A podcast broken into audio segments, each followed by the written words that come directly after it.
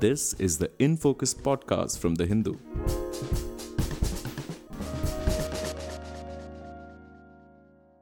Hello and welcome to the In Focus podcast. I'm G. Sampath, the host for today's episode. The Sri Lankan government declared an economic emergency last week. The immediate trigger seems to have been rising food prices, with reports of shortages of essential items such as milk powder, sugar, and kerosene. President Gotabaya Rajapaksa has blamed hoarders for the rising prices. He has called in the army to manage the crisis by rationing the supply of essential goods and taking action against hoarders. He has also appointed a former army general as commissioner of essential services who will have the power to seize food stocks held by traders and retailers and regulate their prices. So, how did Sri Lanka end up with a food crisis? And what exactly is ailing the Sri Lankan economy? Is it just the COVID effect or is it something deeper? To find out more about the emergency in Sri Lanka and how it is likely to play out, we have with us Meera Srinivasan, the Hindu's Sri Lanka correspondent. Meera, thank you so much for joining us. Thank you, Sampath. My pleasure. Meera, this crisis that is currently uh, being seen in Sri Lanka, is it just a food crisis or is it an economic crisis that Sri Lanka is facing? Sure. Just to set the context, Sampath, I think uh, it'll be useful for listeners elsewhere. Sri Lanka is currently, you know, experiencing a very bad fourth wave of uh, COVID-19 and experiencing high number of daily cases and fatalities. We're talking about 3,500 to 4,000 cases a day and nearly 200 deaths a day. And Sri Lanka, as we know, is a country of 21 million. So the test posit- positivity rate is high, and the government is preoccupied with responding to this um, spike. Its chief strategy has been to widen the vaccine uh, net, and that program is going on. Meanwhile, the economy has been under enormous strain uh, since last year. Actually, Sri Lanka has had uh, you know pretty dramatic ups and downs the last few years. If you remember, in 2019 April, we had the Easter Sunday um, attacks, terror attacks, and that really um, cost uh, uh, you know very much in terms of tourism for the next few months.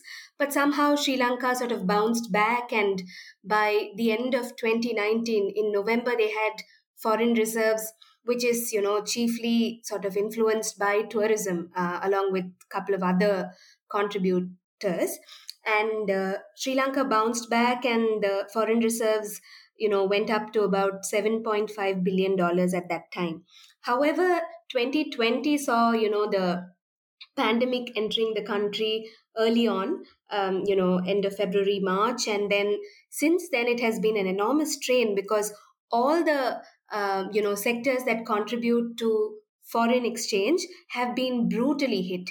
So that would be exports tea spices rubber etc garments and you know production has been hit therefore exports have come down.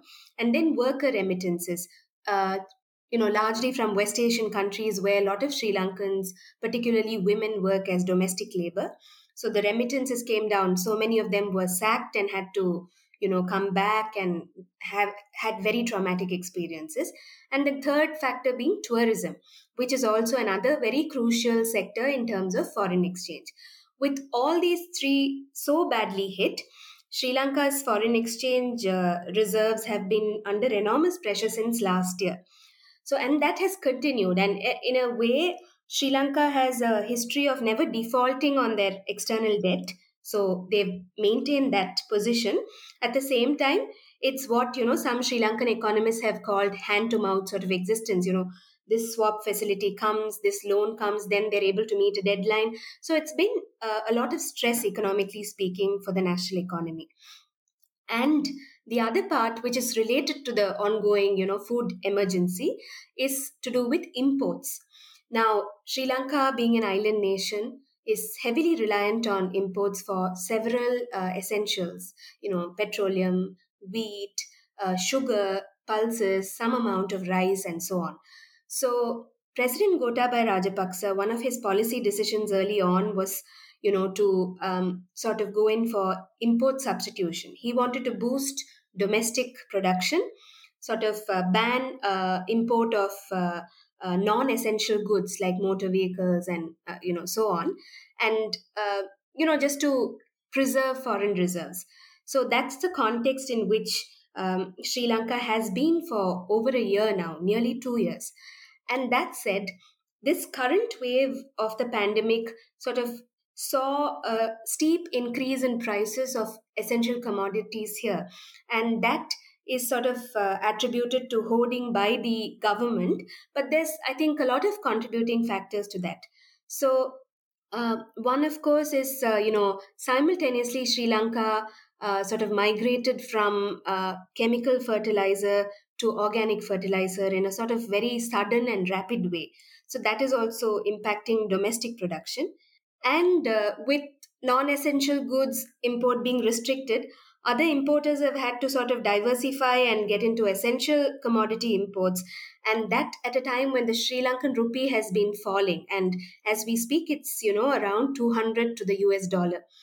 So they spend a lot of money importing these goods. And then when government tried to have price control, they sort of, you know, there was a lot of hoarding, reported hoarding. And uh, this is the logic that went behind all this. This only meant that for the people, it wasn't easy to access essential commodities or it was too expensive. And that is when the government decided to bring in emergency regulations. The president has the powers to do that. And the emergency regulations are you know said to be uh, for the management of the distribution of essential services which as you mentioned is now being held by this army person former army general uh, former army major general. But um, at the same time it's also meant that people are not able to get the essential items that they want for the prices that they were getting it earlier or in the quantities that they want to buy. So at the moment, there's no real food shortage according to the government because there is stock of essential commodities. But in the public uh, uh, mind, there is a fear that there could be a shortage. And that's really the background to this current crisis. Right. Uh, that's a very, uh, very, very useful and informative uh, background, Meera. Now, you mentioned like four, or five interesting points that locate uh, or trace back this crisis to problems of the economy, especially foreign exchange reserves. You spoke about tourism being hit, you spoke about exports uh, suffering, worker remittances going down. And of course, at the same time as exports are going down, imports uh, are a big factor in the Sri Lankan economy as well. So all these are contributing factors. But one thing, uh, one of the factors you mentioned is very interesting.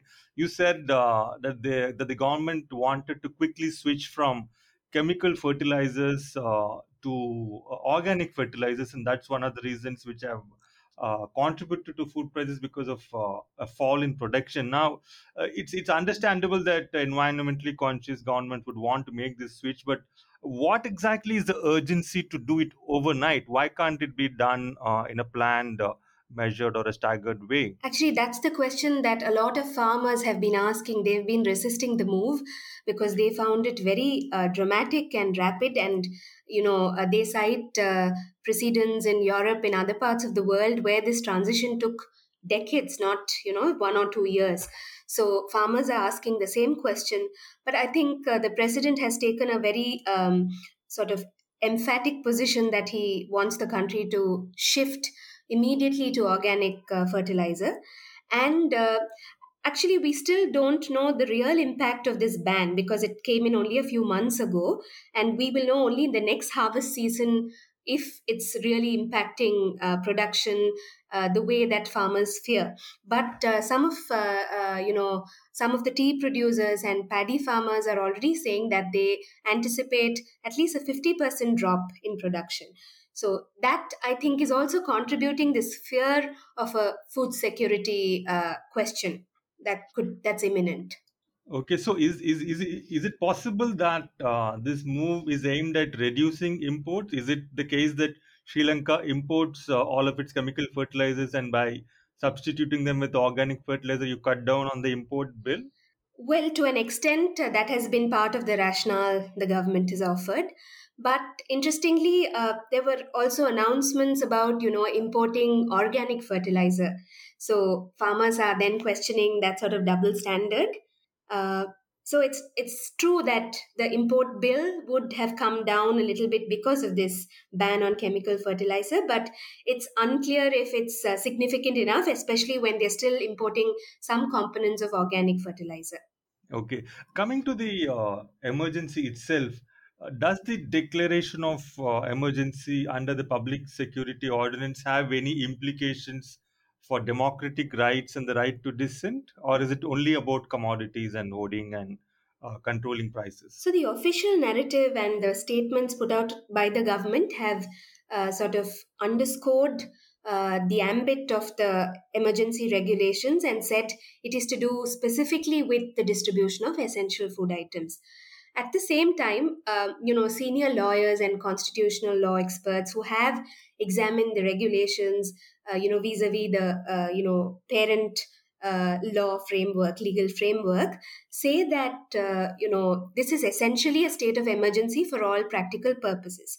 So it not only allows the government to take action on those who attempt to hoard food items in this scenario, but also gives them um, wide ranging powers to stifle dissent or uh, go after critics. So there is this fear, especially because these sort of emergency regulations are not new to Sri Lanka. They've been sort of invoked uh, during the war several times and i believe you know it came again into prominence after the 1983 anti tamil pogrom so those uh, you know those years of emergency regulations have a lot of baggage as a bureaucrat said um, you know about uh, dissidents being targeted about uh, enforced uh, disappearances killings uh, of journalists and activists. So there is a lot of fear and uh, you know this fear of repression especially the minorities associate the current government with you know stifling of dif- dissent so there is that fear, Sampath. Although so far there's been no instance of this law being used in this sort of recent uh, period to target anybody or to go after anybody. Right. So the measures which have been taken by the government uh, uh, with the emergency and of course uh, allied measures to resolve the ongoing crisis, uh, do you think they will be effective? Are there uh, differences being seen on the ground? Are they are they sort of having the effect intended by the government? It's perhaps a little early to comment. So, um, uh, you know, people who go to the stores, you know, despite the lockdown, I think the public is allowed in many instances to go and shop for essentials. They say that still the racks are empty, and you know, there are reports of shortage uh, reported in, you know, grocery stores and so on the other thing is, uh, uh, you know, earlier on during the pandemic, you know, Sri Lanka managed the first wave remarkably well. Sort of people compared Sri Lanka to uh, Kerala in terms of its public health sector uh, strength and, you know, the way they organized uh, essential services and so on. But now um, it seems to be uh, quite chaotic in many areas. That's at least according to the reports that I'm getting. And it's too early to say if the current regulations have eased uh, the situation in terms of access and affordability. Uh, at the same time, uh, uh you know, the government is very keen to go on with it. And yesterday, uh, a week after the regulations were promulgated, it uh, the government got parliamentary endorsement in terms of a vote. So it's clear that the government will go on sort of implementing this. Right. since food shortages and rising prices, as we know, they've they've really triggered uh, uh, huge protests and even regime changes in other countries uh, in in Africa, as we've seen uh, during the Arab Revolution and so on. So, is there likelihood of any political cost coming to Rajapaksa regime as a result of this crisis in the way he's handling it, or is his constituency, his political constituency, firmly behind him? I think increasingly there is a lot of skepticism and even disillusionment among Rajapaksa voters. In fact, uh, I was uh, reading up on the uh, fertilizer ban yesterday just for you know just to sort of jog my memory on how it came about and i came across this piece by a professor of uh, uh, agriculture who said he had voted for this government and uh, you know, and he totally disagrees with the fertilizer ban. Similarly, there are a lot of farmer groups that are, you know, um, known to have backed this regime in the last election, but are quite disillusioned and uh, critical of their policy choices at the moment. And uh, just a few weeks ago, teachers were on sort of a prolonged uh, strike, saying, uh, you know, their salary hasn't gone up in a while and they demanded a salary hike. So there have been instances and pockets of protest, but uh, I must say that there hasn't been anything really big in terms of a culmination of different, uh, you know, sources of dissent. So there have been uh, expressions of uh, resistance by different groups, uh, significantly from some who back the regime. So in that, there could be a political cost, but it also depends on how the government decides to respond to those, uh, you know, um, critics. So if the government is able to convincingly respond to their grievances and their concerns at the moment, I think uh, it wouldn't be difficult for the regime to win back the sort of uh, support that it might have lost in the last uh, few months. Right. So you're saying there has been some disenchantment among his core uh, constituency, but not enough uh, for it to gain any kind of political momentum at the moment. Yes, and we don't have any election that is imminent. So, politically speaking, everybody knows that this government has a few more years in power. So, unless, uh, you know, sometimes dissent and uh, resistance mobilizations uh, also sort of galvanize around uh, politically significant uh, moments. So, I don't know if uh, that moment has come yet. Right. Uh, finally, uh, if we take a step back, uh, Sri Lanka is, of course, a very uh, important uh, country located strategically. So I was just wondering, are there any geopolitical ramifications for uh, this economic crisis? Has India or China, for instance, or any other regional power offered to help, either financially or otherwise? Is there anything brewing in the works? Sure, that's uh, actually a very important question, Sampath. So, China, from the beginning of last year, has been sort of the chief source of economic support for Sri Lanka. So, in um, you know, Chinese loans totaling one billion have been uh, extended to Sri Lanka, and then the People's Bank of China has also extended a currency swap of uh, 1.5 billion. So there's a lot of support coming in from China and the vaccines too. Sinopharm is um, one of the main vaccines being administered in Sri Lanka. They say nearly 80% of the total vaccines has been coming in from China, which is also uh, chiefly commercially procured, but a small portion of that has also come as a gift. So, in terms of India, it's interesting because last May, uh, President Gotabaya Rajapaksa uh, spoke to PM Modi over the phone, and one of the outcomes of that conversation was Sri Lanka asking India for, uh, you know, one billion currency swap. Except India has yet to, um, uh, you know, indicate whether that will come or not, and it's been over a year. And the second thing that happened even before the pandemic is uh, Prime Minister Mahinda Rajapaksa went to New Delhi um, on one of his early visits after assuming charge as Prime Minister and had sought a moratorium on the debt that Sri Lanka has to repay to India. So that also hasn't come through. So there are different factors for this. And they say that, you know, New Delhi's uh, uh, sort of delay in responding to these requests could be tied to Colombo's uh, cancellation of a port project that New Delhi was originally associated with. So there's a lot going on in terms of uh, Indo Lanka uh, negotiation. But uh, what we know for a fact is that all the economic support or the significant chunk of economic support after the pandemic has come from China to Sri Lanka. And uh, uh, that's no secret.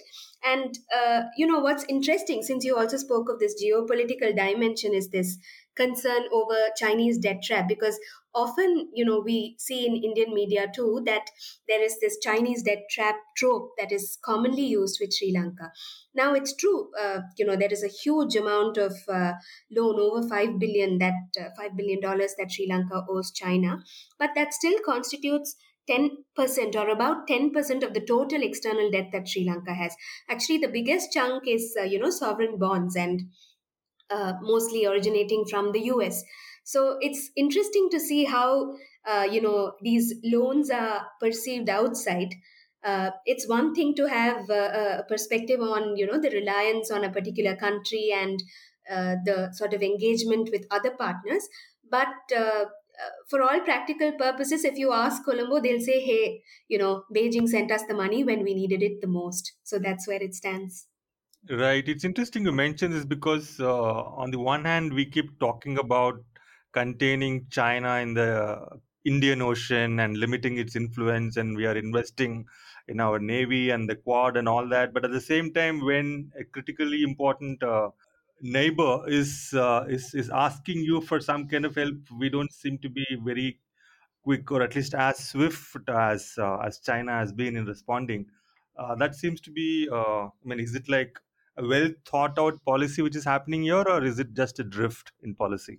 I mean, from the signs that we pick up, it seems that New Delhi is sure of its position, and uh, uh, you know the government of India has its own rationale for its uh, uh, decisions in terms of how to engage with Sri Lanka. Because you know other areas of engagement is pretty strong, and there's a lot of exchange, lots, a lot of visits, uh, a lot of collaboration culturally uh, in terms of Buddhist ties and so on. But on this aspect of economic projects that India is part of and the economic assistance that Colombo has sought from Delhi, there seems to be some concern on both sides. Uh, and that's something the two countries will have to sort out if uh, relations have to improve. Thank you so much, Meera, for sharing your insights and comments on what's happening in Sri Lanka right now. It's an interesting time, and hopefully, we'll get back to this uh, in some time in the near future. Thank you so much. Thank you, Sampath.